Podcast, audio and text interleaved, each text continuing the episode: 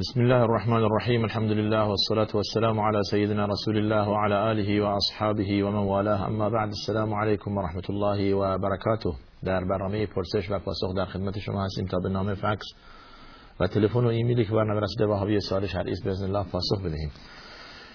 آدرس آدرس ما تلویزیون شارجه صندوق پستی 111 فکس 566 99 99 و ایمیل ما هم pp@sharjatv.ae هستش و تلفن پیامگیر ما هم با پیش شماره شارژ 50 11 235 می باشد بیننده از هامبورگ آلمان پرسیدن در رابطه با ابهاماتی که در ازدواج رسول الله صلی الله علیه و با امهات مؤمنین هستش به خصوص با ام عایشه. گفته در سن نه سالگی با ایشون ازدواج کرده اینجا ایراد می‌گیرن بعضی شبهه و حالت استفهام برای اینها هستش. ببینید اولا در زندگی رسول الله صلی الله علیه و یک خصوصیاتی است. در کل زندگی رسول الله صلی الله علیه و خصوصیاتی است جدا از بقیه مردم. از اینکه ایشون نه زن اختیار کردن از اینکه از طرف خدا مبعوث بودند و رسالتی را که برای تمام امت رساندند از اینکه ایشون نماز شب براشون واجب بود میخوندن از اینکه بهشون وحی می‌شد و استثناءاتی که بر دیگران نبود. حالا شما اون مسئله را چرا نمی‌گیرید که چرا مثلا بر پیامبر وحی میومد و برای ما نمیومد؟ به عنوان مثال. چرا پیامبر در چهل سالگی مبعوث شد و در 25 سالگی مبعوث نشد. چرا؟ و روی این اگر اونها برای شما قابل درک و فهم و حزم هست پس بقیه زندگی و بقیه خصوصیات رسول صلی الله علیه و هم باید که قابل درک و فهم و حزم باشد. مسئله ازدواج با امهات مؤمنین تنها زنی که یا تنها دختری که می‌توان گفت باش ازدواج کرده رسول الله صلی الله علیه و ام المؤمنین عایشه صدیقه رضی الله عنها دختر ابوبکر صدیق بوده است. تنها زن تنها دختر باکره بقیه همه بیوه و همه بالای چهل سال بودن زمانی که رسول الله صلی الله علیه و ازدواج کرده. از جمله اولین ازدواج رسول الله صلی الله علیه و با ام خدیجه بود که ایشون یعنی رسول الله صلی الله علیه و در 25 سالگی بودن و ام المؤمنین خدیجه در 40 سالگی. خب شما اینو که نمیگید؟ این نمی‌دید که رسول الله صلی الله علیه و در جوانی با یک زن بیوه چهل ساله ازدواج کرد. نیکی که خیلی هم برکت داشت برای رسول الله صلی الله علیه و قبل از بعثت و بعد از بعثت. و زنان دیگه زنان رسول الله صلی الله علیه و همه 40 45 50 ساله بودند. فقط تنها ام عایشه دختر ابوبکر صدیق که در سنین نه سالگی خواستگاری کردن رسول الله صلی الله علیه و و در دوازده سالگی با آن دخول کردن ازدواج کردند رسما. و این مسئله عجیب نیست. در زمانی که یک منطقه جغرافیایی گرمسیر یعنی خیلی هوا گرمه بدیهی است که رشد رشد دو جنس چه پسر و چه دختر هم خیلی بالاست. بعض وقتا می‌بینید که یک دختر دوازده سیزده سالگی از 20 سالگی بیشتر به نظر می‌رسه. و بعض وقتها می‌بینید که یک دختر 20 22 ساله به اندازه 12 13 ساله هم به نظر نمی‌رسه. و همچنین پس بنابراین محیط و منطقه‌ای که در آن زندگی می‌کنن فرق داره. توجه کردید. و بدیهی است که زمانی که زن خون و عادت ماهیانه ایشون شروع شد بلوغ و رسیدن به سن تکلیف آن نیز شروع شده است. و پسر هم با احتلام در خواب و خروج منی از ایشان. بله بسیار خوب. پس بنابراین این ابهامی نیست. و اما الذين في قلوبهم زیغ فيتبعون ما تشابه منه ابتغاء الفتنه خدا میفرماید. کسانی که در دلشون مرضهایی هست همیشه دنبال همچون ایرادهایی هستند. از آیات قرآنی انتقاد می‌کنند از زندگی رسول الله صلی الله علیه و انتقاد می‌کنند. هیچی هم از دین بلد نیست. جالب اینجاست. فقط نقاطی که میشه روش ایراد گرفت از رسول الله صلی الله علیه و و شخصیت ایشون و از قرآن و بقیه احکام دین بلد هم نیستن و حاضر نیستن حتی بخوانن. پس اینها یک مرض داخلی در این هاست. حالا شما قانع کنید که اگر انسان مسلمان باشد که قانع هست به طبیعت حال.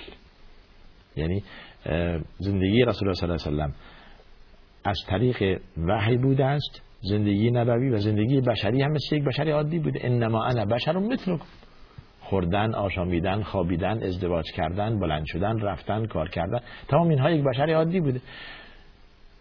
این فرق بین من و شما رسول الله میفرماد که به سوی من وحی میاد انما الهکم اله واحد. خدای من و شما یکیست. من از طرف خدا برای رساندن پیام الله سبحانه و تعالی به به شما برگزیده شدم. ولی خدای من و شما یکیست. زندگی عادی من و شما یکیست. کفار قریش ایران به ایران می‌گرفتن. مال هذا الرسول یاکل الطعام و یمشی فی الاسواق. این چی پیامبریه که غذا می‌خوره میره تو بازار خرید فروش می‌کنه کار می‌کنه. اگه پیامبر بود باید همراه ایشون چند تا فرشته بود باید که ایشون چند تا محافظ داشتند اسکورتش می‌کردن. این طرف اون پس برای انسان هایی که در صدر اسلام و در انسان هایی که مسلمان نبودن هم همچون شبه هایی در دلشون ایجاد می‌شد. سوال دوم شما در رابطه با پول سود گفته اید که اگر شنیدم که جایز است انسان با پول سود مسجد بسازد منزل کی گفته؟ همچون چیزی نیست. پول سود زمانی پول حرام باشد. جایز نیست که باش مسجد درست کرد و خانه درست کرد و تنها راه حل برای خروج از این مشکل و از این مخمسه یعنی شما نف... نمی‌فهمید قبلا که پول سود حرامه در حساب طویل المدت یا کوتاه مدت بالاخره میلیون ها پول حرام رو بر پول شما اضاف شده. می‌خواهید که خود را از این نجات بدید یا خود را از این معزل رها کنید. میگن راه حلش اینه که این پول سودو شما صرف یک جای عام المنفعی غیر مقدسی می‌کنید مثل دشوی و سرویس مسجد یا مدرسه عمومی یا راهسازی برای استفاده مردم برای غیر مقدس. ولی اینکه بگیرید به کسی بدهید بخورد خیر حرام است خودتون بخورید هم حرام. این حرام بودن و حرام بودن برای اینکه من و شما پرهیز کنیم. آقا این پول نجسه؟ این پول از طریق غیر شرعی به دست اومده نباید که صرف این آن کرد. شما خب من خودم استفاده نمی‌کنم به کسی که محتاجی میدم. خدا میفرماد لن تنالوا البر حتی تنفقوا مما تحبون. هرگز به رضای خدا نمی‌رسد چیزی که شما انفاق می‌کنید مگر از اون چیزی که خودتون دوست داشته باشید. برای خودت خوب نیست برای دیگران هم خوب نیست. ممکنه دیگران هم بپذیرن. آقا پول به ما بده بگو نجس باشه بگو حرام باشه بگو از دزدی باشه بیا بده. کسی که تقوا داشته باشه این نمی‌زنه. کسی که با تقوا باشه کسی که می‌خواد پول به دست بیاوره. از هر طریقی که شد که دیگه مسئله ایمانی ازش منتفی شده همچون شخصی هم شایسته کمک و رسیدگی به همچون شخصی هم شایستگی ندارد بسیار پس بنابراین از انبال سود همچون که عرض کردم راه حلش. تنها راه حل برای خروج از این مخمسه نه اینکه برای عادت انسان بشه. بگه من من پولم از طریق حرام به دست میآورم سود و تمام اینها ولی خرج همچون که شما گفتید دستشویی و راه و آسفالت و نمی‌دونم پلسازی و اینا می‌کنم. نه. این فقط تنها راهی است که انسان برای یک بار می‌تونه از این پول نجات پیدا کنه از این پولی که غیر شرعی است و حلال نیست. بسیار خوب. از شوهرش شکایت داره که خیلی بد اخلاق فوش میده مرتب لفظ طلاق بر زبان دارد زکات هم نمیده به اصطلاح خودش حج هم رفته و ببینید همین است که رسول الله صلی الله میفرماید آیا توهیدست را می‌دانید کیست؟ کی توهیدسته عرض کردن یا رسول الله کسی که دینار و درهم نداره توهیدست فرمودن توهیدست کسی است که روز قیامت می آید به اصطلاح خودش نماز خونده یا حج رفته کارهای خیرم انجام داده و ولی به این زده به این فوش داده به این ظلم کرده حق این را غصب کرده. تمام این کارهای ناشرعی انجام داده. و ظاهرا هم انسان مسلمانی است از حسناتی ایشان گرفته میشه از اعمال صالحاتی که انجام داده گرفته میشه. بر حسنات شخص مظلوم و شخصی که مورد تعدی و تجاوز قرار گرفته گذاشته میشه. و از سیعات اون شخص مظلوم گرفته میشه و بر سیعات ایشون گذاشته میشه. اینجاست که توی دست دیگه چیزی نداره.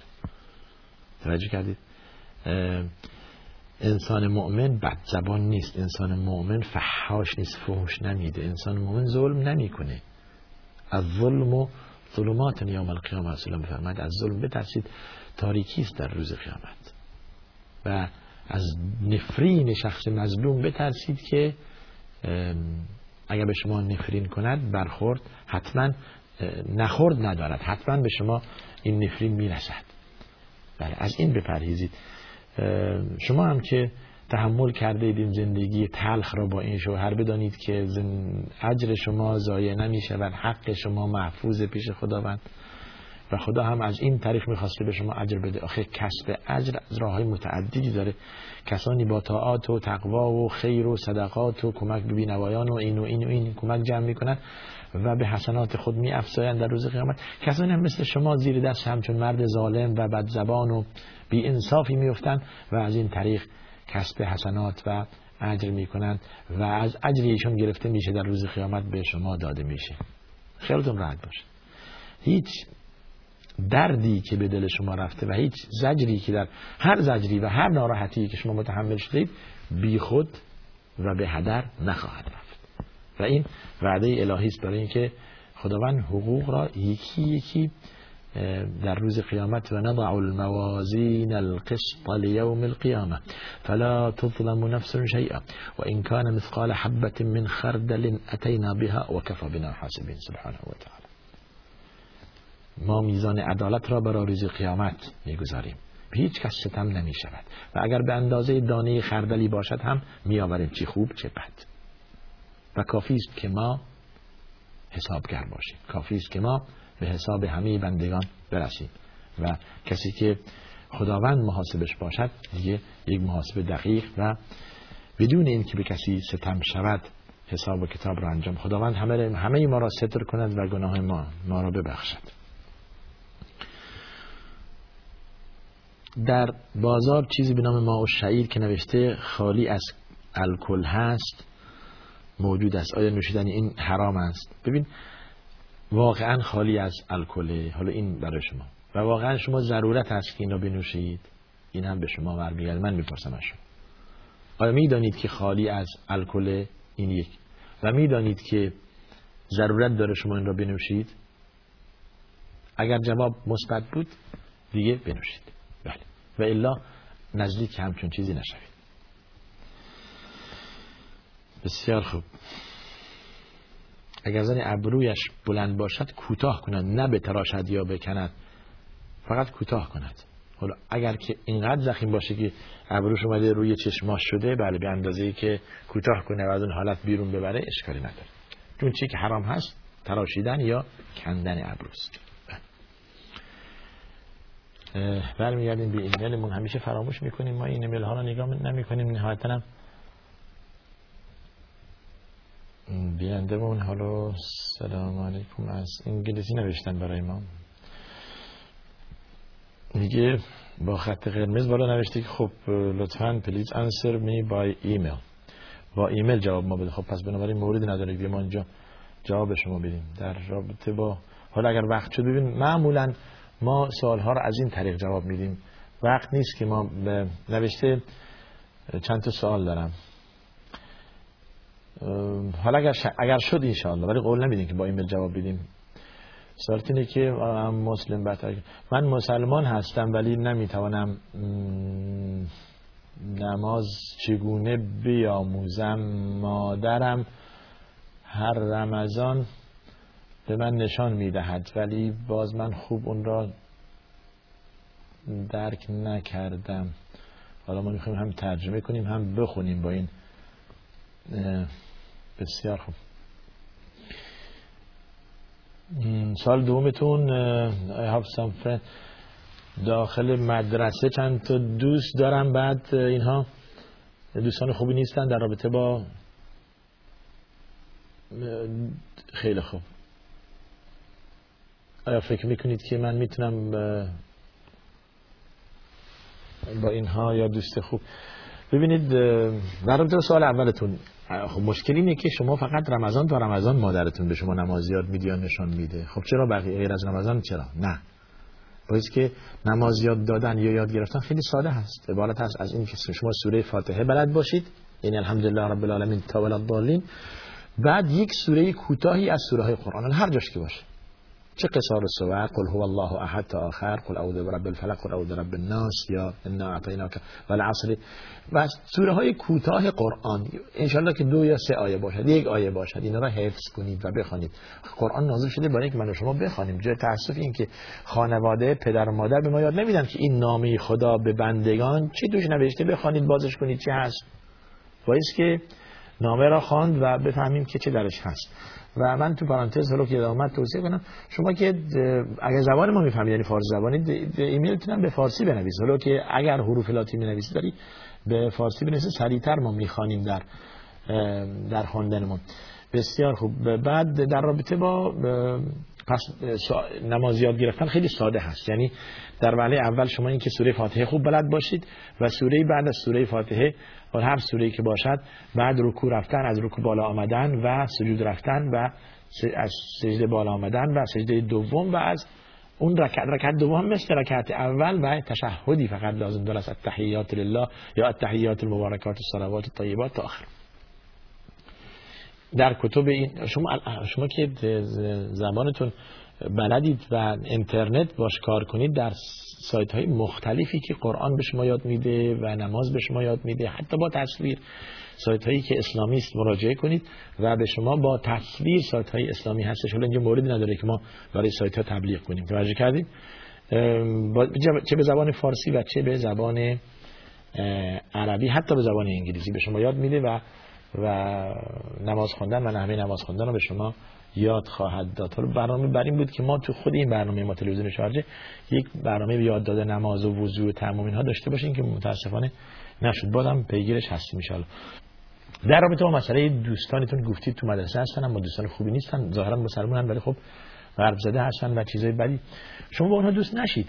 فلسفه دوستیابی اینه که دوست در شما تأثیر می‌گذاره. دوست شما کسی باشد که از شما به باشد به طرح عقل و دین بیافزاید به شما در رابطه با دین و در رابطه با ایمان و در رابطه با اینا صحبت کنه. نه این که شما را به مغریات دنیوی و فساد و فحشا و تلویزیون ها و شبکه ها و سایت های مبتزل و نمی‌دونم شراب و لباس ها و فلان کاوره ها و فلان. اینها دیگه شما با اینها دوست نشید. برای اینکه راهی برای گمراه شدن خودتون دارید میپیمایید. بله. و گناه هم ندارید اگر با اینها دوست نشدید. بلکه شما دقت کنید رو اونها تاثیر بذارید به جایی که اونها رو شما تاثیر بگذارن. فالمرء علی دین خلیله فلینظر احدکم من یخالل. انسان روی دین روی آین و روش دوست خودش هست. پس بنگرید با چه کسی دوست شوید. بله. دوست شما باید در حدیث میفرماید که مثل فروشنده اتر و عطار است که اقلا یا اینکه زمانی شما به فروشگاه اتر و اتر فروشی می‌روید یا می‌خرید ازش یک شیشه اتر یا اینکه بوی خوبی به مشام شما میره و دوست بعد مثل آهنگری است مثل کسی که در اون آتش میدمد و می‌خواهد که آهن را چیز کند بکوبد و سرخ کند. نرم کند. شما یا اینکه میسوزه پیرانتون اگر رفتید با اون چیز جرقه های آتشینی که این طرف اون طرف پخش میشه یا اینکه کمترین ضرری که می‌بینید بوی بدی که از اون پوستی که دستگاهی که میدمه در اون کورش رو گرم می‌کنه به مشامتون میره. پس دوست بعد هر چی باشه به شما ضررش می‌رسه. و دوست خوب هم کمترین استفادهش اینه که شما مثل با فروشنده ایت بوی خوبی به مشامتون بیره با دوستان خوب نشست برخواست کنید بسیار خوب.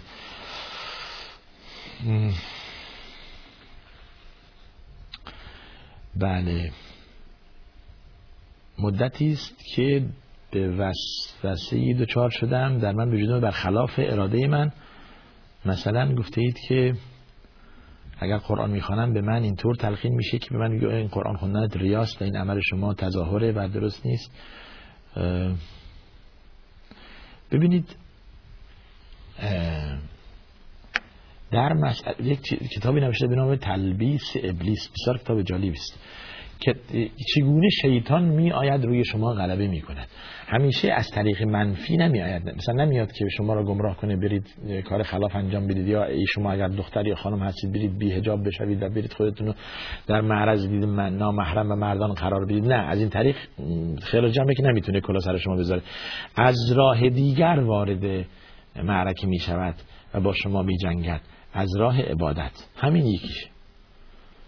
شما میگید خب نماز برید نماز بخوانید. نماز این میشه ریا. اگر مرد هستید بخواید بروید مسجد خب تو را مردم شما رو می‌بینن. اگر دیدن این مسئله تظاهر میشه که شما دارید میرین مسجد و به از مسجد برمیگرد نمازتون دیگه به هدر رفت و این شد تظاهر و ریا. اگر می‌خواید صدقات و زکاتی بدهید مردم می‌بینن و اینطور نمایان می‌کنه که شما دارید به خاطر که مردم ببینن. یعنی یک وسوسه به شما به وجود میآورد که هرگز نتوانید نه قرآن بخوانید نه نماز بخوانید نه به مسجد بروید نه هم نه اگر خانم هستید متحجبه و با حجاب باشید. این وسوسه ها رو کنار بگذارید. راه مبارزه با این وسوسه اینه که شما خودتون رو با دست خود از این مسئله از این محلکه نجات بدید. یعنی اینکه هر چی که به شما تلقین میشه برعکس آن رفتار کنید. اگر به شما وسوسه کردن و شیطان به شما وسوسه کرد که کار شما درست نیست ریاض به ریا باش. آخه مسئله نماز خوندن و به مسجد رفتن خب میشه که من دلا دلا برم که من کسی منو نبینه. یا کوچه پس کوچه جایی برم که اصلا کسی نباشه. شعار اسلام اینه که باعث ظاهر بشه این مسئله. اگر اینطور نبود که از آن نمی‌گفتن با صدای بلند که مردم بشنون. درسته؟ وظیفه مردان است که به مسجد و در صف جماعت بروند و شرکت کنند. باعث هم دیده بشن. این ریا نیست. وظیفه من هست که در روز رمضان روزه باشم. و این خونه بهش نمیگن تظاهر. وظیفه من هست که زکات را بدهم. این وظیفه منه. واجب منه واجب شرعی است. وظیفه منه که در عمر یک بار بروم و اعمال حج را انجام بدهم. خب چگونه میشه اعمال حج را انجام داد بدون که کسی نفهمه؟ مگه میشه؟ پس بنابراین یک سری مسائل هست. بله نماز شب شما می‌خواهید بخوانید نماز نافله می‌خواهید بخوانید کسی نمی‌دونه. لازم نیست کسی بدونه به کسی هم نمیگید. حالا اگر به کسی گفتید میشه ریا. این حرف درستیه.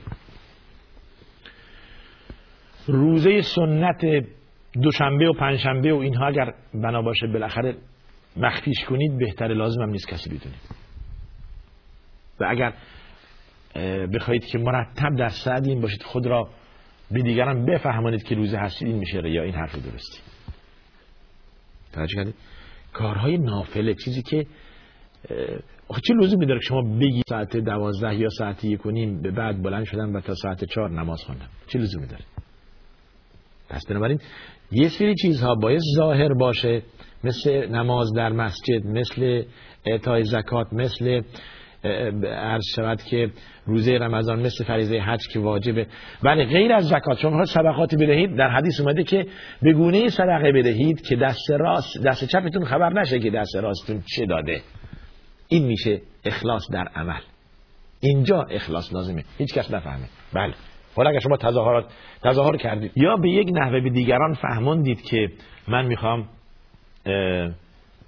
صدقه بدهم به اضافه این که زکات دادم یک چیز دیگه هم بدهم. این میشه ریا و تظاهر و درست نیست. خب.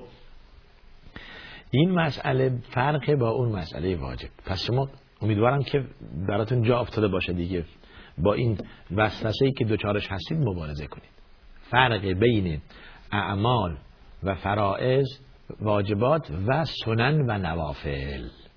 اون چی که سنت و نافله هستش که بر شما واجب نیست حتی امکان بپوشانید. مخفی انجام بدید. عرض کردم مثال نماز شب صدقات غیر از زکات کارهایی که اصلاح ذات بین به دیگران به بینوایان کمک کردن در خدمت انسان یتیم بودن در خدمت انسان بی بزاعت بودن. چیزی که میشه انجام داد مخفیش کرد مخفیش کنید.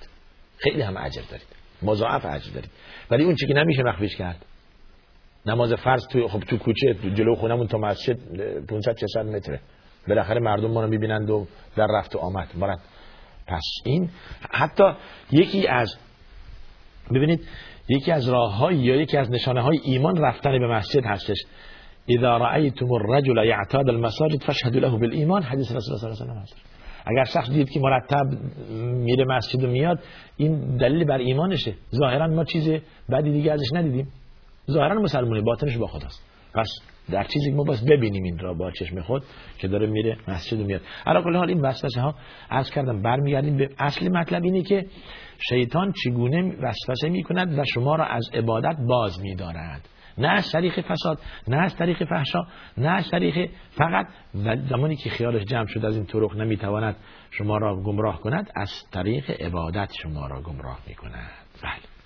بله. بسیار خوب. و هرگز هم دقت کنید که عبادت خود را عبادت های سنن و نوافل خود را بازگو نکنید برای مردم. یک یک حوث حوث شهوانی ریا در بعضی ها وجود دارد. که من آقا باید به این جمع بفهمونم که من نمازشم می‌خونم. تمام شد. عبادت باطل شد. به رفت. به یک نحوه شما می‌خواهید که بالاخره سکوت را میشکنید. در جمع به یک نحوه به این دو سه چند نفر میفهمانید که من اهل نماز شبم. خودت می‌خواید داستانی به سرایید و یک چیزی بگویید. که به دیگران بفهم. این میشه ریا و اعمالتون باطل شد. خیالتون جمع باشه. دیشب من هنگامی که می‌خواستم وضو بگیرم یه گربه پرید روی سقف اتاق نمی‌دونم صدا کرد و یه نمی‌دونم چی شد و می‌خواید یک داستانی بیاورید که به دیگران بفهمونید که من اهل نماز شبم این میشه ریا. خودتون قشنگ می‌دونید. ولی من دیروز رفتم نماز ظهر در جماعت خوندم. خب چشمم کور باعث بخونم توجه کردید بله. پس این من اعمال به نیت بله. بله. بعد گفتید که شنیدیم طلا با طلا نتوان عوض کرد این درسته؟ بله برای اینکه درش ربا میآید درش اون چیزی که محضور شرعی است امکان دارد که شما 100 گرم طلای ایار 21 با 100 گرم طلای ایار 21 مثل خودش عوض کنید. بهتون میدن. این چیز واقعی است. امکان نداره. پس چون که امکان نداره یا به جای 100 گرم میشه 101 گرم یا میشه 99 گرم یا ایارش مثل هم نیستش. پس از اینجاست که طلا عوض کردن با طلای مثل خودش خیلی مشکل. خیلی مشکله. لذا باید که شما اگر بناست که طلای قدیم دارید با طلای جدید می‌خواید عوض کنید طلای قدیم خود را بفروشید و از فروشگاه دیگری یا از این فروشگاه در, در وقت دیگری بیایید و طلای جدید بخرید. این راه شرعیشه و بهترین راه برای خریدن یا فروختن طلاست بله. پس راه حل وجود داره. طلا رو بفروشید طلای قدیم را و طلای جدید را بخرید یا از این فروشگاه یا از فروشگاه دیگه. بله. دقت کنید که اگر از این فروشگاه می‌خرید در بحله اول به این فروشنده نگویید که می‌خوایم از شما بخریم تا این در در مسئله خریدش طلا از شما هم خیال جمع باشه که نمی‌خواید جدید بخرید. بله. بسیار خوب. بعد در رابطه با زکات فطر گفته ای تو مناسبتی نداره چون زکات فطر در رمضان هست بعد, بعد از شب عید هست. گفته در کسی ندارد چه بدهد؟ هر چی که دارد بدهد. در مسئله زکات فطر آن است که شما یا گندم یا جو یا قوت مایحتا چه, چه غذایی میخوردید. بالاخره هر کس دو کیلو و 600 گرم گندم یا جو یا برنج یا چیزی که میخورده داره که بده. یا قیمتش لاقل داره. برای همین واجبه که بر همه واجب است که این مقدار در در زکات فطر بدهند برای کودک و جوان و پیرمرد و پیرزن و همه. در بله. گفتید روزنامه که اسماء الله روش نوشته و اسامی مقدس روش نوشته میشه غذا خورد. این یک بی احترامی به اسماء الله است. بارها عرض کرده اولا از لحاظ بهداشتی خب اشکال داره. اینو قشنگ می‌دونید. اون ماده ای که استفاده میشه برای روزنامه ها از بدترین ماده سمی است. جمع میشه و همه اینها و اون جوهر یا اون مرکبی که روی این نوشته میشه. این به جای خودش. به بهداشتی نبودن این مسئله به جای خودش. خب خیلی عجیبه. بعضی میان روی روزنامه نان گرم می‌ذارن یا غذا یا سبزی می‌ذارن. خب اون فرشی که زیر روزنامه است به مراحل پاکتر و بهداشتر تا اینه که روی خود روزنامه. توجه کردید؟ این یک مثلا بعد موضوع شرعیش هم غیر بهداشتیش موضوع شرعیش هم اشکال داره که با اسم خدا روش نوشته آیات قرآنی نوشته و اینها بیادبی میشه نه حتی شما جمع می‌کنید و میریزید توی آشغالی و توی پس راه حلش اینه که حالا این متاسفانه امد به بلواست. یعنی روزنامه ها برای کسب یک ماده ساده روزانه خودشون با برای اینکه تیراژشون بیشتر بشه و تعداد صفحاتشون بیشتر بشه مشتری بیشتری داشته باشن بالاخره هر چیز دقت می‌کنن در این روزنامه جا بدن. بعضی روزنامه می‌بینی که بیشتر از 100 صفحه هستش. خب کی حال داره بخونه این مسئله؟ و این جز این که فقط برای تبلیغات خود این روزنامه چیز دیگر در بر نیست. آیات قرآنی درش هست و چیزای باید دقت کرد جایی که آیات قرآنی نوشته بیادایی بهش نشه در جایی گذاشته بشه که مخصوص جمعآوری اسماء الله هستش یا این که نهایتا دیگه دفن بشه و اگر نشد در دریا ریخته بشه و اگر نشد هم نهایتا سوخته بشه. بهتر از اینه که دیگه بهش بیادبی بشه. توجه کردید؟ پس این کار رو نکنید. لاقل ده درهم یا دو هزار تومان خرج کنید سفره ها یک بار مصرف بخرید ولی از روزنامه استفاده نکنید. در در غذا خوردن بله. دو دو اشکال داره دست کرد. خیلی خوب.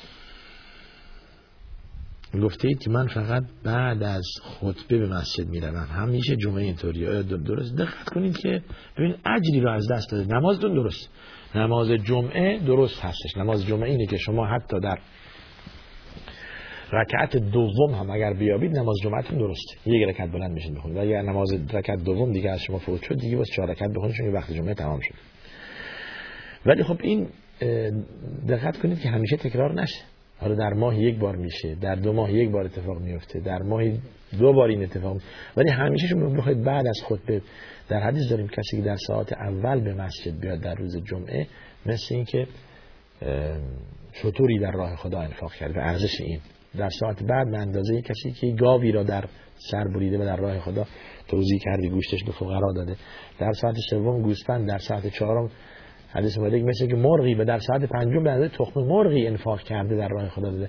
و بعد اینکه خطیب بالای منبر رفت و فرشتگانی که حسنات انسان را جماعت را می نویسن صحیفه خود را جمع کرده و شروع می‌کنن به گوش دادن بیانات خطیب. پس شما دقت کنید که قبل از خطبه لاقل وارد مسجد بشن. این البته متاسفانه باید گفت که معمولا مردم اینطوری و, و اگر خطیبی باشد که موضوعات روز را به مردم بگوید و چیزی را به مردم یاد دهد مردم حریصند که قبل از شروع خطبه در اونجا حضور پیدا کنند. و اشکال اصلی ممکنه باید بگیم که از خود خطیب هست نه از جماعت. خطیب گویا خطیبی که واقعا بلد موضوعاتی را موضوع روز بگوید که اصل خطبه جمعه برای همین فرض شده. موضوعات روز. به اضافه این یک چیزی را به مردم یاد دهد. یعنی هم پند باشد و اندرز و هم درس باشد کلاس درس باشد و موضوع جدید را به مردم بگوید.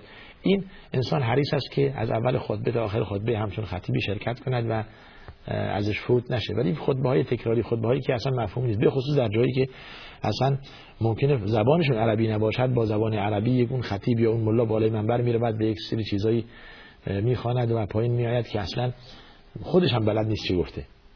این جای تاسف هستش و منابر جمعه.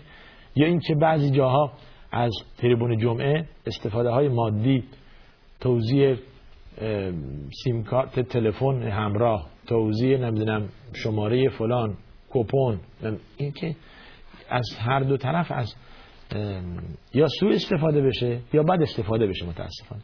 هر دو باعث میشه که جماعت زده بشن. مردم از مسجد خوششون نیاد از خطبه و از روز جمعه و از خطیب و از اعمالی که در جمعه انجام می‌گیری خوششون نیاد. پس نه از تریبون جمعه سو استفاده کنید نه هم بد استفاده کنید. یعنی اون که بلد نیست بگذار منبر را ترک کند به کسی واگذار کند که بلده ناطق بیانش خوبه عالمه می‌دونه چه بگه. و شما می‌خواهید هم برای تبلیغات روزانه تلفن و شهرداری و نمی‌دونم فلان و آب و فاز اینها رو بذارید برای جای دیگه نه برای روز جمعه. بله. از از مردم سوء استفاده از تجمع مردم سوء استفاده نکنید. بسیار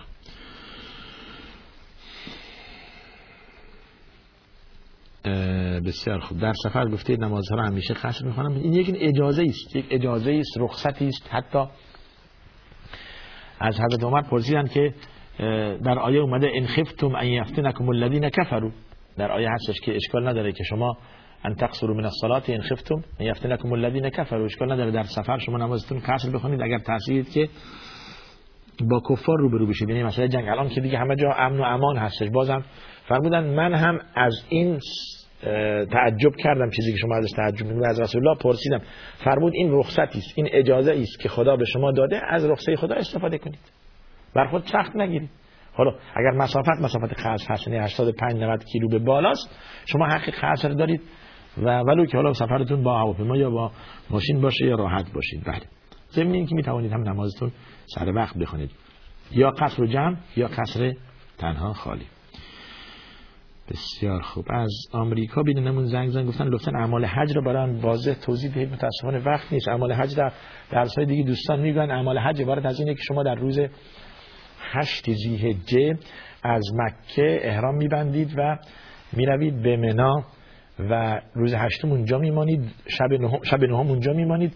روز نهم بروید عرفات و در صحرای عرفات هستید تا غروب آن روز بعد از آن برمیگردید به مزدلفه نماز مغرب و عشا ضمن اینکه نماز ظهر و عصر و جمع و قصر در وقت ظهر در عرفات می‌خوانید. صبر می‌کنید تا غروب آفتاب برمیگردید صحرای مزدلفه شب را سپری می‌کنید نماز مغرب و عشا را جمع تأخیر می‌خوانید تا صبح آن روز اگر توانستید اگر نتوانستید می‌توانید بعد از نصف شب بروید و جمره عقب جمره کبرا را رن کنید بعد برید تواف کنید.